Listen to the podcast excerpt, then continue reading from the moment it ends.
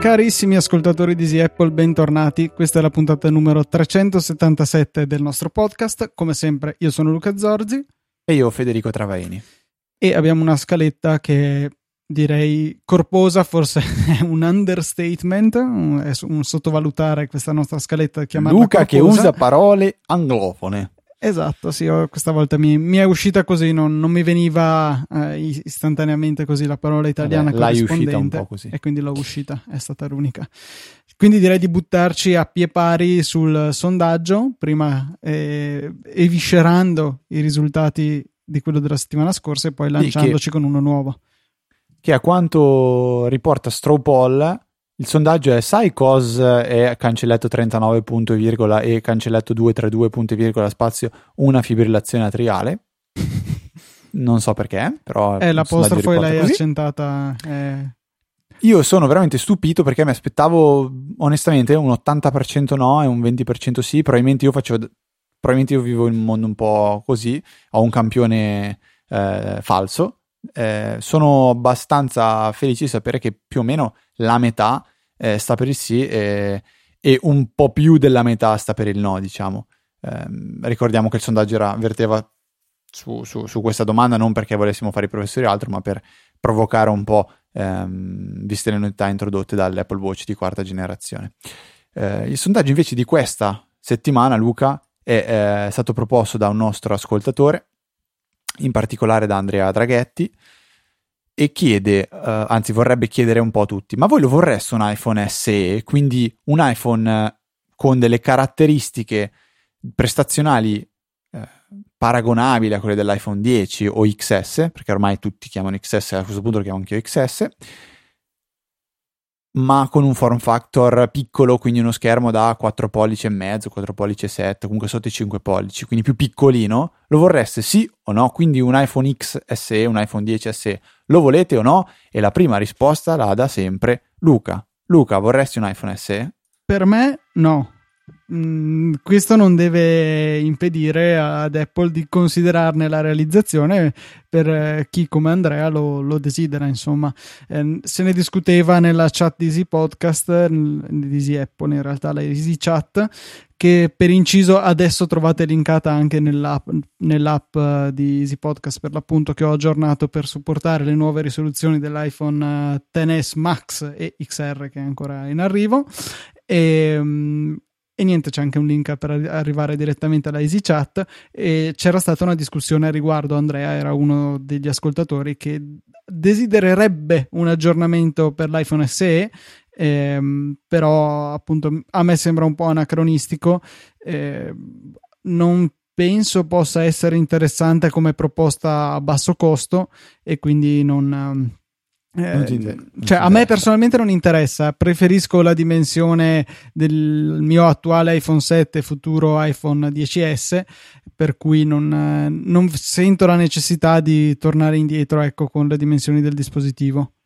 Sono d'accordo, penso che il form factor dell'iPhone 10 sia perfetto, sta nella tasca, lo schermo è grosso, è leggero, è perfetto. Non vorrei niente di più, niente di meno, onestamente. Sono stato in un Apple Store per vederli, provarli, toccarli con mano, e devo dire che il Max, prima vedendolo lì appoggiato, sai, sulle loro dock, sono stato molto attirato dal Max, perché comunque lo schermo più grande fa la sua porca figura, però la prima impressione che mi ha dato appena l'ho preso in mano, tutto ciò è sparito in un peso allucinante, perché pesa più di 2 etti, senza cover, senza niente, quindi secondo me, ecco, mettendoci una cover e magari il supportino per attaccarlo al supporto magnetico in macchina, quella specie di piastrina metallica, qualcos'altro, si viaggia allegramente verso i 2,5 etti, che francamente sono un po' troppi, ecco.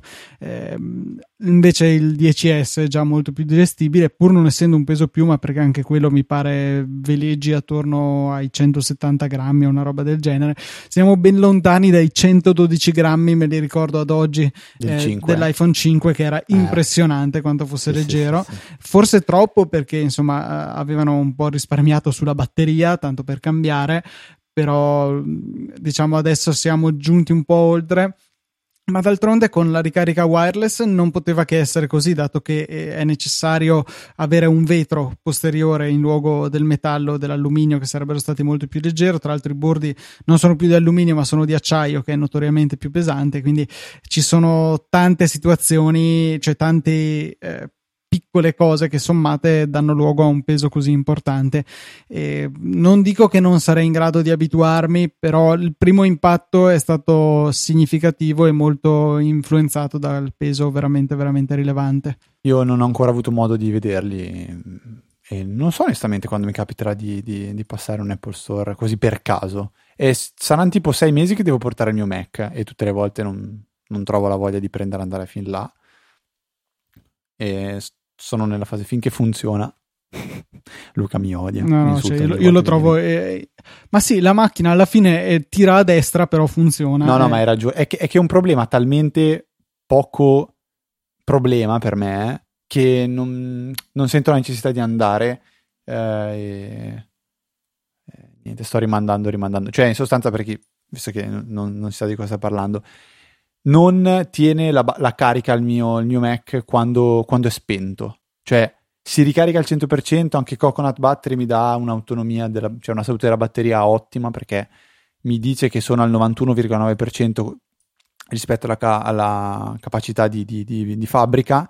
Sembra tutto a posto, la batteria dà stato ottimo, però se lo lascio spento o in sleep per 24 ore si spegne, cioè non si accende più.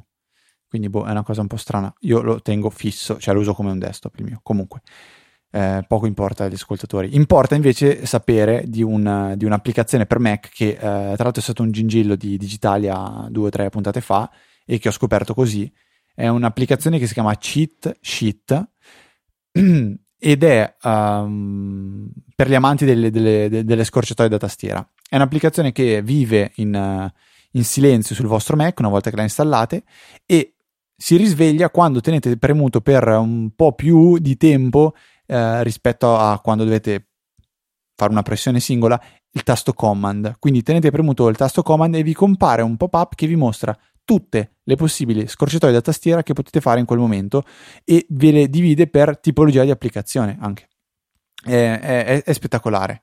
Penso sia una di quelle applicazioni che ci si dimentica di avere, cioè sembra proprio un'estensione di macOS, la si installa e poi ciao, si dimentica di averla e ce ne si ricorda solo quando si cambia Mac e ci si dimentica di installarla. Dove è finito Cheat? Dove sono finite le scorciatoie da tastiera?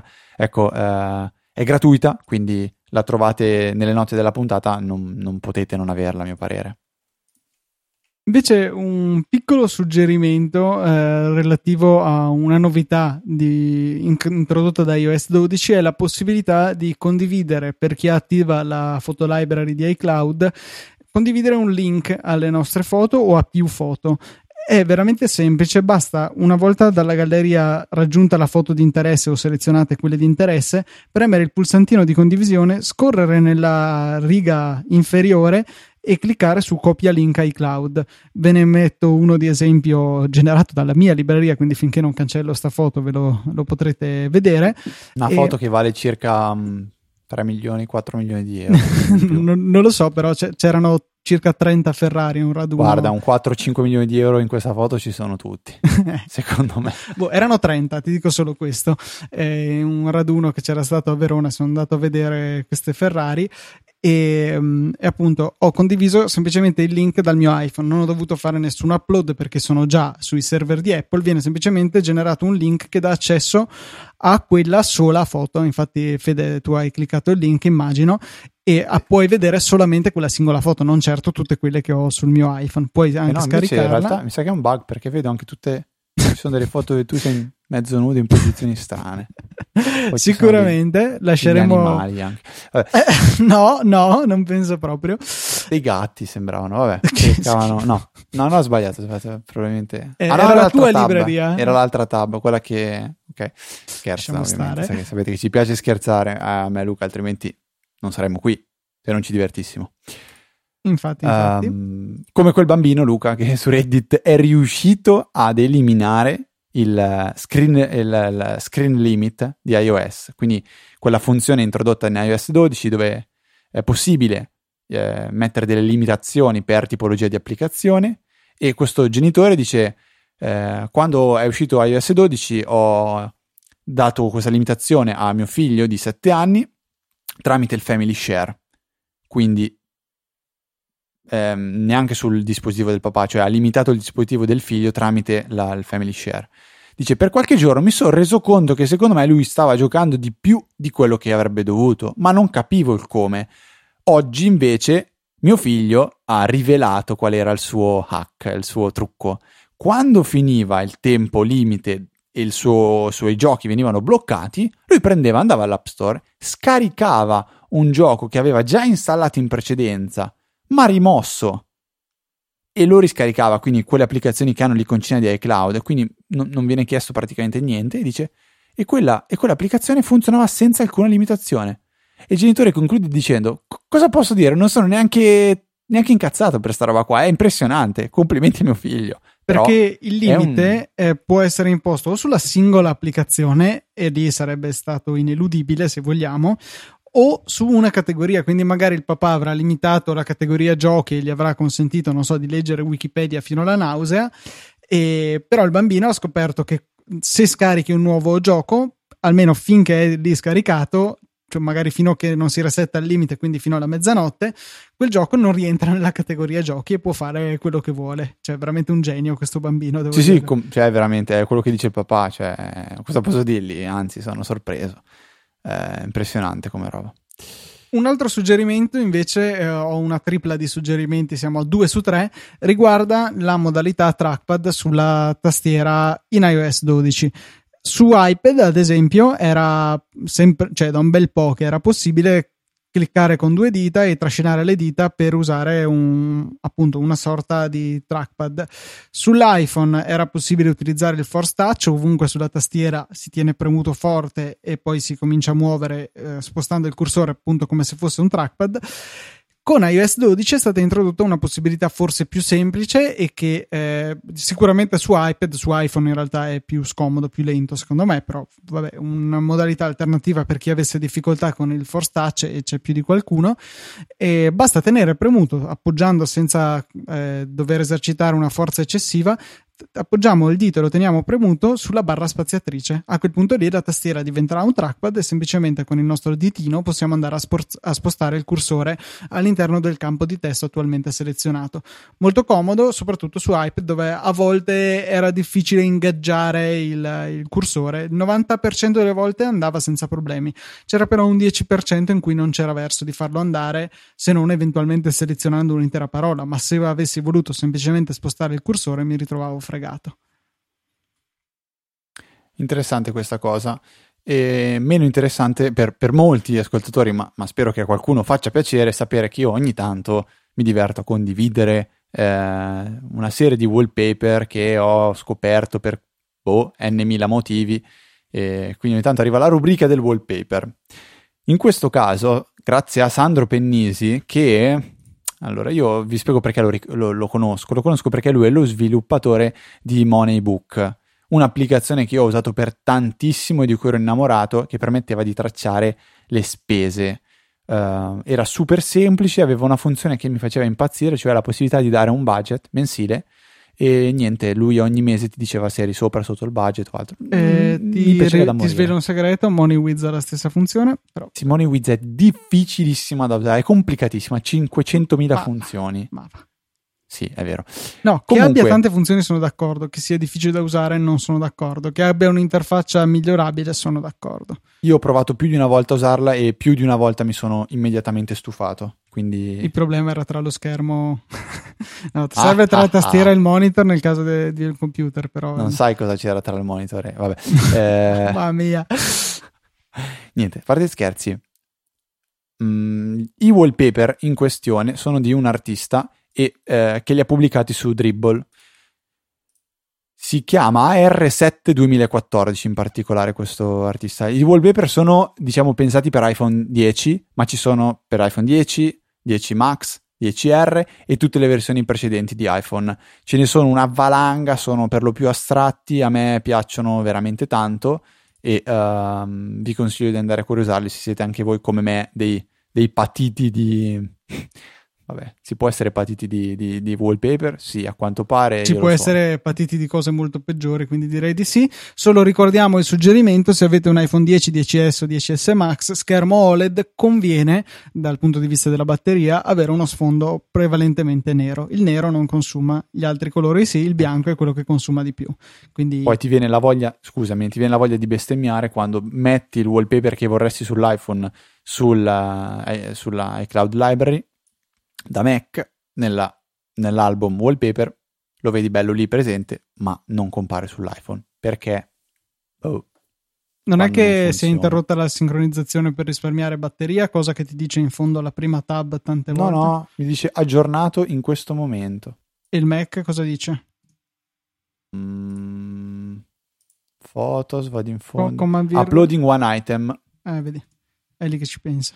No, devo dire, ci pensa, cosa devi pensare? Deve farlo. Devo dire che a me invece la libreria foto di iCloud ha raggiunto un livello di affidabilità e velocità invidiabile, cioè veramente non ho mai problemi, l'ho detto, e la trovo di una comodità incredibile, disarmante. Sì, beh, su questo sono d'accordo.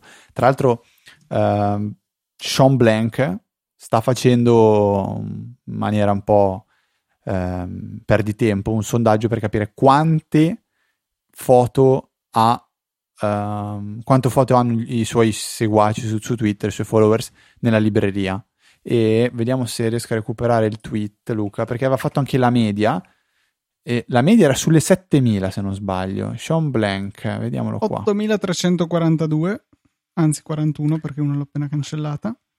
Eccolo qua, dice 106 risposte. Ah, no, ok, ho detto una stupidata. La media è 28,737. Porca miseria, sono tantissime. Io ne ho 7.000 dentro. Sì, 8.003 appunto, anch'io. Sei la più grande? 200.000. 155.000. Deve essere comodo navigare una cosa del genere. Ed aggiungo anche un'altra condivisione usando il metodo di iCloud che ti dicevo prima, foto fatta al nuovo Apple Store di Piazza Liberty l'altro giorno quando sono andato a vedere i nuovi iPhone. Ce n'è un paio abbastanza carine. Ok, io non faccio niente, tanto si aggiornano automaticamente là. No, perché ho generato un altro link, dovrei generare un link con tutto. Ma sì, dai. Faccio questa fatica. No, è meglio effettivamente che così c'è un link solo per tutte le foto. Ok, adesso. Ok, Luca. Ok, è il tuo turno. Oggi, oggi palleggiamo come due tennisti. Esatto. Il suggerimento riguarda una nuova funzione di accessibilità, ma che può essere in realtà utile a tutti. Riguarda appunto iOS 12. Una delle funzionalità che sono state introdotte nel control center riguarda la possibilità di aggiungere un ulteriore controllo, il quale vi permette di richiamare una funzionalità di accessibilità per chi ha difficoltà di udito. Ha proprio un orecchietto con scritto in inglese è hearing, immagino sia udito in italiano, aggiungendolo al control center, e aggiungendo questo bottone appunto possiamo attivare direttamente dal control center questa funzione. L'ho detto, cioè penso che sia la peggiore esposizione che abbia mai fatto nella storia di Easy Apple, ma non importa, cercate di seguirmi lo stesso. Vi permette di sentire nelle cuffiette Bluetooth, penso, cioè sicuramente funziona con le AirPods, non ho provato con altre cuffie Bluetooth, vi permette di sentire nelle cuffie quello che l'iPhone sta sentendo. Quindi ad esempio volete tenere basso il volume della TV per un qualsiasi motivo e avete difficoltà a sentire, appoggiate l'iPhone vicino alla TV in modo che riesca a sentire l'audio dei suoi altoparlanti, attivate questa funzione, AirPods nelle orecchie, e potete sentire a distanza. Poi sarà molto utile per tutti i curiosoni tra di voi. Lascerete per sbaglio il vostro iPhone in una stanza dove c'è una conversazione riservata, ascolterete tutto, so già che lo farete. E, insomma, ci sono in realtà molti casi d'uso, più leciti e meno leciti, però è interessante, non c'è lag praticamente e funziona molto bene. L'ho provata giusto per vedere se funzionava, ma poi non ho avuto più necessità di sfruttarlo. Ad ogni modo, la funzione dista semplicemente uno swipe sul control center per l'attivazione. Questa me l'ero persa, secondo me.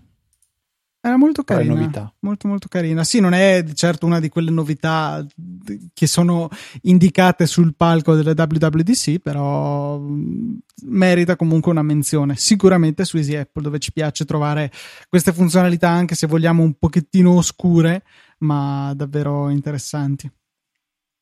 Allora, mi hai mandato il link, quindi lo inserisco nelle note della puntata, quello delle foto condivise. Nel frattempo io faccio un momento di showtime, nel senso che possiamo divertirci a fare un gioco, Luca, io e te. Sì. Ovvero andare a snocciolare delle statistiche che ora iOS 12 è in grado di mostrarci. Notifiche che sono dentro le impostazioni sotto la voce screen time. Giusto? Certo. In italiano sarà? Tempo di schermo? Tempo di schermo, non lo so. Spazio schermo temporale, Star Trek, non lo so. Non lo so. Comunque, andando in questa impostazione e andando a selezionare il proprio iPhone, Luca, facciamo un'analisi al volo, guardando gli ultimi. Solo iPhone o perché puoi scegliere? No, solo iPhone, Luca. Okay, non, solo non iPhone. Allora, oggi o ultimi 7 giorni? Ultimi 7 giorni, assolutamente, dobbiamo fare una statistica, dai. Ok. Quanto usi mediamente l'iPhone al giorno? 2 ore e 4 minuti. 1 ora e 48. Siamo lì, dai, manca poco, 14 minuti di differenza, sono pochi. Applicazione più utilizzata? Tweetbot. In assoluto. Cosa? Tweetbot. Davvero? 2 ore e 1 minuto. Non so se... Telegram, WhatsApp, Reddit. Questa Tweetbot, Safari, WhatsApp, Telegram, mappe, messaggi, Numbers. Porca miseria. Numbers 18 minuti, sì, perché stavo facendo dei lavori sull'allarme e avevo un foglio di Numbers dove segnavo delle cose. Sull'iPhone, ok. Senti, quanti pick-ups, cioè quante volte prendi l'iPhone in mano al giorno in 77? Media? 77? Io 105 invece. Questo è interessante come dato. Usi un po' più l'iPhone te, ma lo prendi in mano molto meno, io sono più da guardo e metto giù. Perché non so se... conti quante volte lo sblocco o no? Lo sblocco è, perché se tu guardi solo l'ora non ti viene conteggiato. Ok. La parte critica, quante notifiche hai ricevuto in questi ultimi 7 giorni? 880, 125 al giorno. Io molte meno, 557, circa 80 al giorno, e la top 3 sono Telegram, WhatsApp e mail.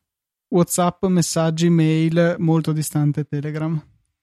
E questa è una pagina molto importante e mi piace tantissimo, Luca, non so se tu hai curiosato, che quando si arriva nella parte delle notifiche è possibile andare a vedere, non so, vi rendete conto che io nel mio caso trovo che l'applicazione di Twitter mi ha mandato per quarta tante notifiche, allora dico voglio riceverne meno, selezionando subito l'applicazione di Twitter si può saltare direttamente alla parte dove si diciamo configura come ricevere le notifiche di questa applicazione e quindi magari andare a eliminare queste notifiche. Per esempio io adesso trovo Test Flight che mi manda le notifiche, boom, gliele tolgo del tutto, non ne riceverò più direttamente da Test Flight. Trovo l'applicazione di Ryanair che non mi servono, però vabbè, posso anche farne a meno.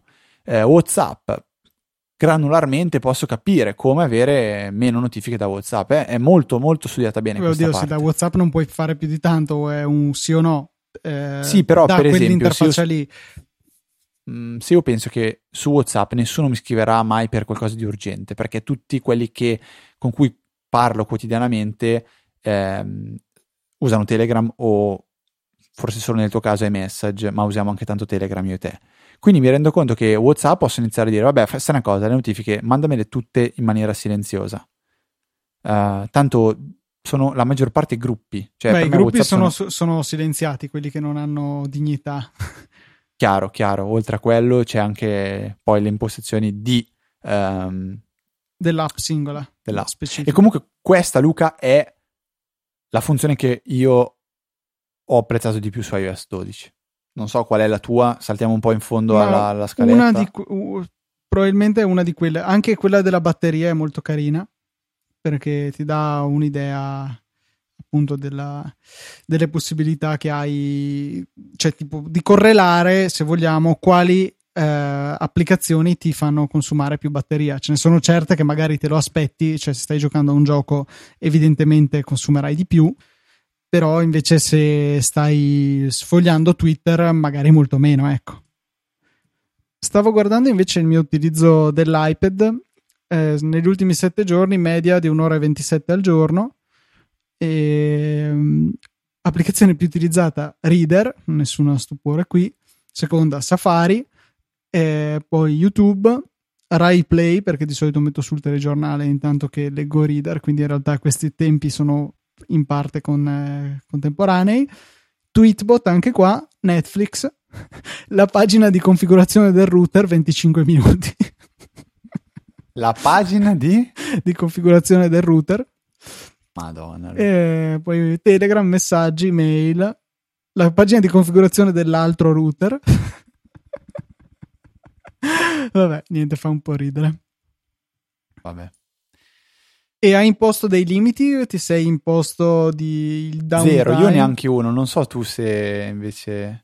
Io, giusto per provarlo, ho messo limite 1/4 d'ora al giorno a Facebook, l'ho raggiunto una volta, gli altri giorni tipo o non lo aprivo o lo usavo 5 minuti. Okay. Interessante, no? Veramente una bella funzione.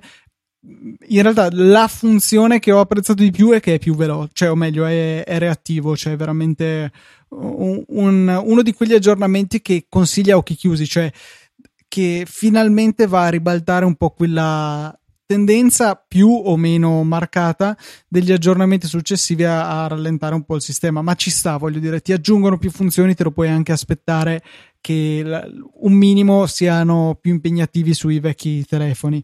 Adesso non è, cioè con iOS 12 non è assolutamente così. Ars Technica addirittura ha fatto delle prove più approfondite, magari vi recupero il link durante il prossimo argomento di Fede, che appunto dimostrano come è andato migliorando le prestazioni di tutti i dispositivi, salvo in qualche rarissima prova dove c'è stata una regressione minima. Quindi complessivamente c'è un bel miglioramento a passare ad iOS 12 per i vecchi dispositivi che ancora lo supportano. iPhone 6 è un po' meno importante, 6S molti li riportano come essere rinati dopo questo aggiornamento. Lo stesso dicasi per il 5S, che è, ricordiamo, l'ultimo dispositivo che è ancora supportato dall'ultimo sistema l'ultimo iOS, insomma. E quindi vale assolutamente la pena di farlo. Spingete i vostri amici, parenti a fare l'aggiornamento. È vero, molto, molto consigliato, e io non ho ancora avuto un mezzo problema di rallentamento o di bug, sì, ce n'è uno che mi ha colpito un paio di volte, penso una volta su iPhone, una volta su iPad, mi pare sempre in Tweetbot, quindi magari può essere correlato. Aprendo un link, io ho impostato Tweetbot su entrambi i dispositivi per usare il Safari View Controller, quindi visualizzare all'interno dell'applicazione eventuali link che io vado a cliccare, ma senza ma usando Safari di fatto, senza cambiare e andare all'applicazione Safari. Mi è successo un paio di volte che cliccando un link lo schermo diventasse completamente bianco e non ci fosse più modo di interagire con l'app e tornare indietro o ricaricare la pagina né niente. Ho dovuto uccidere l'applicazione in entrambi i casi e poi è tornato a funzionare. Ricliccando poi lo stesso link è andato. Quindi non è stato un bug estremamente grave, è stato presente però e, insomma, non mi ha disturbato eccessivamente. Ok Luca, invece una cosa che non ho ancora veramente provato ad usare seriamente, non ne ho tratto minimo vantaggio, è l'applicazione scorciatoie Shortcuts, anche se ho visto che volevo consigliarvelo a tutti, esiste un subreddit dedicato proprio all'applicazione Shortcuts che trovate, ve lo dico subito, penso sia reddit.com/r/shortcuts e... aspetta che ve lo confermo se lo trovo al volo, e eccolo qua, sì esatto, e c'è veramente di tutto e di più, e se siete interessati, incuriositi a questa applicazione, a questo servizio, assolutamente andate a vederlo. Ne ho vista una che mi è sembrata proprio assurda, che è Siri praticamente dire mi ha fermato la polizia, e inizia a fare una serie di opzioni tipo abbassare la musica, mettere il non disturbare, mandare un messaggio a una persona che volete voi con la vostra posizione, attivare un video con la fotocamera frontale. C'è una roba molto molto particolare, assurda, non so neanche quando la userò onestamente, forse la volta che ti succede te lo dimentichi anche, però dà un po' l'idea del potenziale di dove si può arrivare. E io lo uso, lo sto sfogliando questo subreddit principalmente per cercare di capire dove con la fantasia si può arrivare e se c'è qualcosa che concretamente può interessare anche a me. Io avevo messo su Twitter forse un shortcut che mi sono fatto per sapere quanto costa il gasolio e nel distributore dove vado di solito. In realtà è di fatto... La cosa comoda è che posso chiederlo direttamente a Siri e me lo legge, salvo questo strano bug di Siri in italiano che qualunque cosa risponda a shortcuts o comandi, questo è il nome italiano, ti risponde punto, cioè leggendo testualmente il punto che effettivamente viene anche mostrato a schermo, punto, comandi dice e poi la risposta e poi fatto di nuovo, tipo proviamo adesso e Siri, gasolio, esegui il comando rapido, punto. Comandi dice, il gasolio costa 1,455 euro. Interessante. Ecco, bello. Punto, comandi dice. In realtà mi rendo conto che questo sia leggermente fuori dalla portata dell'utente medio, perché in realtà ho creato semplicemente una chiamata verso uno scriptino che mi ero già fatto, che estraeva il prezzo dalla pagina web del distributore. Probabilmente sarebbe possibile farlo direttamente da Shortcuts, ma francamente non mi sono sbattuto visto che ce l'avevo già pronto. Invece ti ho mandato, Fede, da mettere nelle note della puntata il link ad Ars Technica dove ci sono le loro prove e appunto ho guardato i risultati. Ad esempio per l'iPhone XS il miglioramento medio è stato del 16% sulle variazioni che hanno testato, sul 6 Plus il 15% e sull'iPad mini 2 il quasi il 13%, con punte che sono arrivate al 26% nell'apertura delle impostazioni sul 5S. Interessante questo picco, che sono passate da 1,16 secondi di iOS 11.4 a 0,86 secondi su iOS 12. La GM era, però in realtà poi la GM si è rivelata essere la versione effettivamente rilasciata. Guardate magari anche solo le tabelle con i risultati per farvi un'idea. Comunque brava Apple, hai fatto assolutamente quello che dovevi fare per contrastare questa idiozia dell'obsolescenza programmata. Ogni tanto fa ridere, vero? Sì, cioè veramente non ha francamente non ha alcun senso secondo me, cioè è proprio idiozia. Vabbè, e invece un altro suggerimento che magari ho già dato, non importa, lo ripeto perché si applica in realtà anche ad iOS 11 e più ampiamente in realtà praticamente a qualunque dispositivo previa installazione di un'app adeguata. Su iOS 11 e 12 non c'è nemmeno bisogno di un'app. I QR code che contengono le credenziali di accesso a una rete Wi-Fi. Io lo trovo utilissimo, l'ho stampato su un foglio con scritto anche sotto il nome della rete e password per la rete ospiti di casa mia. Basta appunto inserire nome della rete, tipo di cifratura che è quasi sempre VPA o VBA2 e la password, generare il codice e stamparlo. Con l'applicazione fotocamera normalissima di iOS, quindi anche dalla lock screen, si inquadra il codice, ci appare una notifica che ci dice ehi guarda ho trovato un QR che ti dice come connetterti a una rete, tu clicchi sulla notifica e il telefono si connette. È di una comodità spaventosa e ci sono circa 46 miliardi e 227 milioni di siti che permettono di generare questi QR. Ve ne linko uno perché era tra i primi risultati che ho trovato cercandolo e a vederlo mi pare di ricordare che sia quello che effettivamente avevo usato. È fatto completamente in JavaScript, quindi c'è almeno la possibilità che non mandi la vostra rete e la vostra password a chissà dove. Magari faccio una verifica anche di questo. Beh, ma tanto a nessuno interessa più sta roba, no? Cioè no, più che altro se tu dici una... Ok, dici la rete Cicciopuzzo con password Topolino, Ok, va bene, il sito non so dove siete, oddio, magari potrebbe anche, però vabbè, in generale lo trovo una funzione abbastanza utile. Comunque ho appena provato a generare un codice e non è stato inviato da nessuna parte, quindi siete abbastanza sicuri. Forse. No, io l'ho fatto con la rete ospiti, francamente chi se ne frega, è fatta apposta per essere data, quindi se anche l'amministratore di qifi.org può venire a casa mia e connettersi alla rete ospiti è il benvenuto, insomma, magari gli offro anche un'aranciata. Tra l'altro, scusami, domanda da ignorante, cioè i QR a seconda di quanto è grande può contenere, cioè, più informazioni.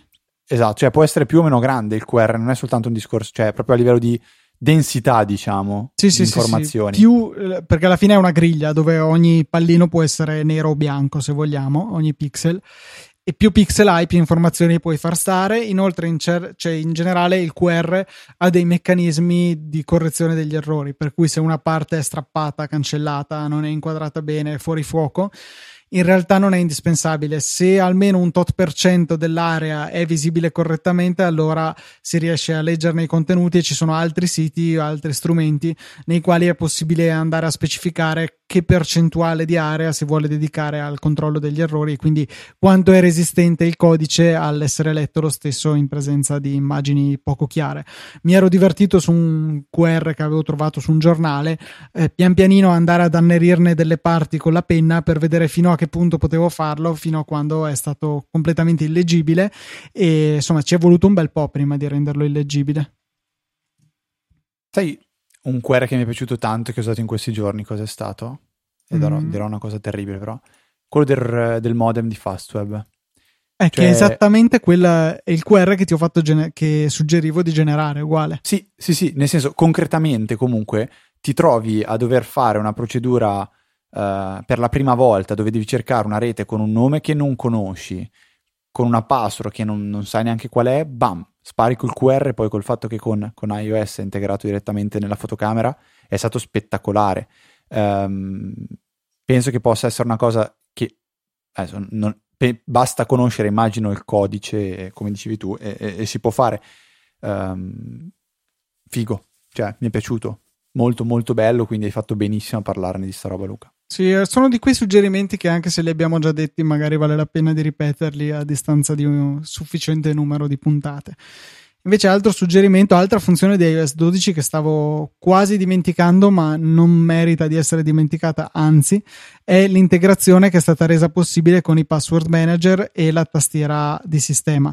È stato reso appunto possibile andare a integrare i password manager direttamente nella tastiera, nel senso che, come prima era riservato al keychain di iCloud, adesso anche con questo ci viene dato la possibilità, con il password manager che preferiamo, di avere il suggerimento per, non so, sei su easypodcast.it, io e Fede che abbiamo accesso all'area di amministrazione, possiamo andare a riempire questo campo non più solo dal keychain, non più solo andando manualmente a richiamare l'estensione di OnePassword, autenticandoci col Touch ID o il Face ID e poi selezionando il sito, ma anche direttamente dalla tastiera ti dice: guarda, hai su OnePassword le credenziali per questo sito, clicchi, compare la finestra di OnePassword, ti autentichi o Face ID o Touch ID o password se non abbiamo nessuno di questi strumenti biometrici, vedasi io sul mio iPad Air, e ci dà la possibilità di fare l'accesso. Come si fa a attivare questa funzione? Si aggiorna l'ultima versione di OnePassword, in realtà sono supportati anche la LastPass, Dashlane e diversi altri password manager, ma io e Fede abbiamo un chiaro amore per OnePassword. Andate nelle impostazioni del vostro iPhone, sezione password e account, e trovate in cima la sezione, la voce autoriempimento password. Abilitate OnePassword e il gioco è fatto. A quel punto lì vi consiglio anche di disabilitare il keychain in modo da dare la priorità a OnePassword. Vi verrà data la possibilità di richiamare le vostre credenziali direttamente dalla tastiera QuickType nativa di iOS. Non funziona su tastiere di terze parti, però penso che il loro utilizzo sia estremamente limitato. Tanti vedo che usano la tastiera di Google.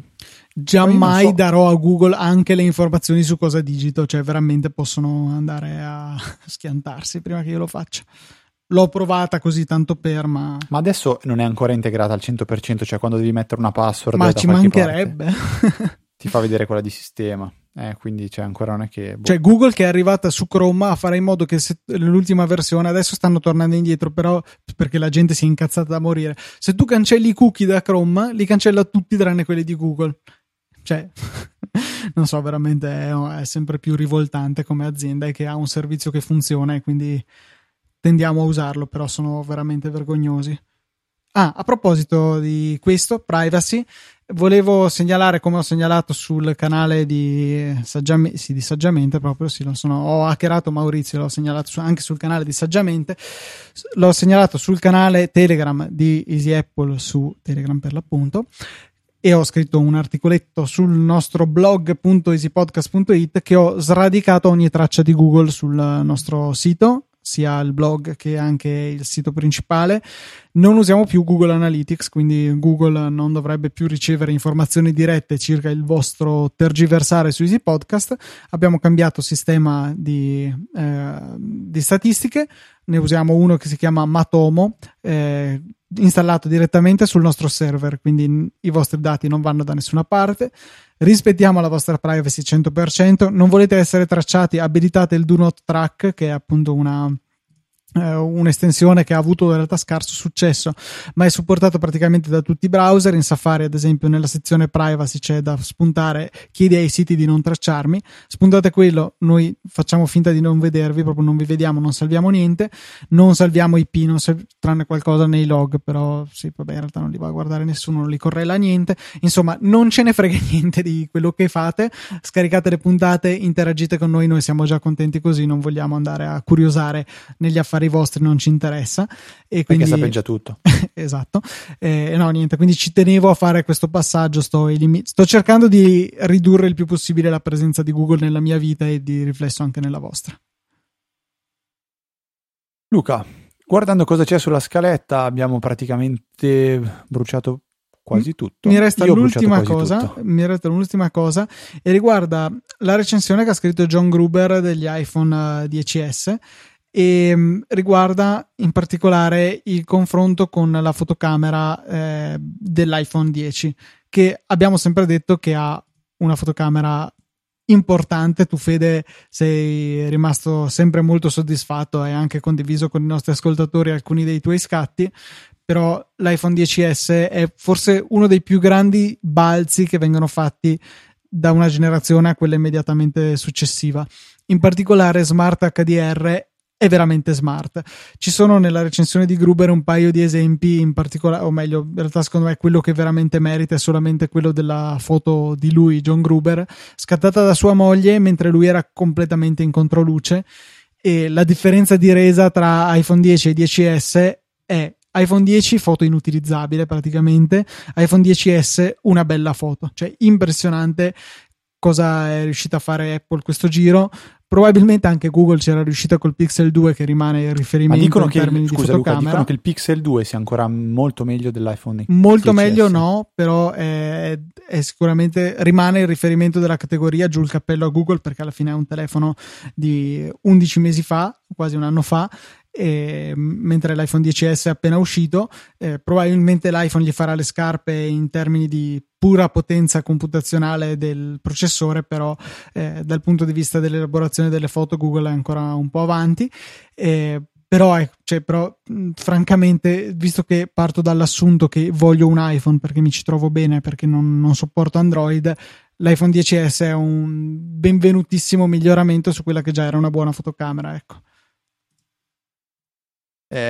Sì, comunque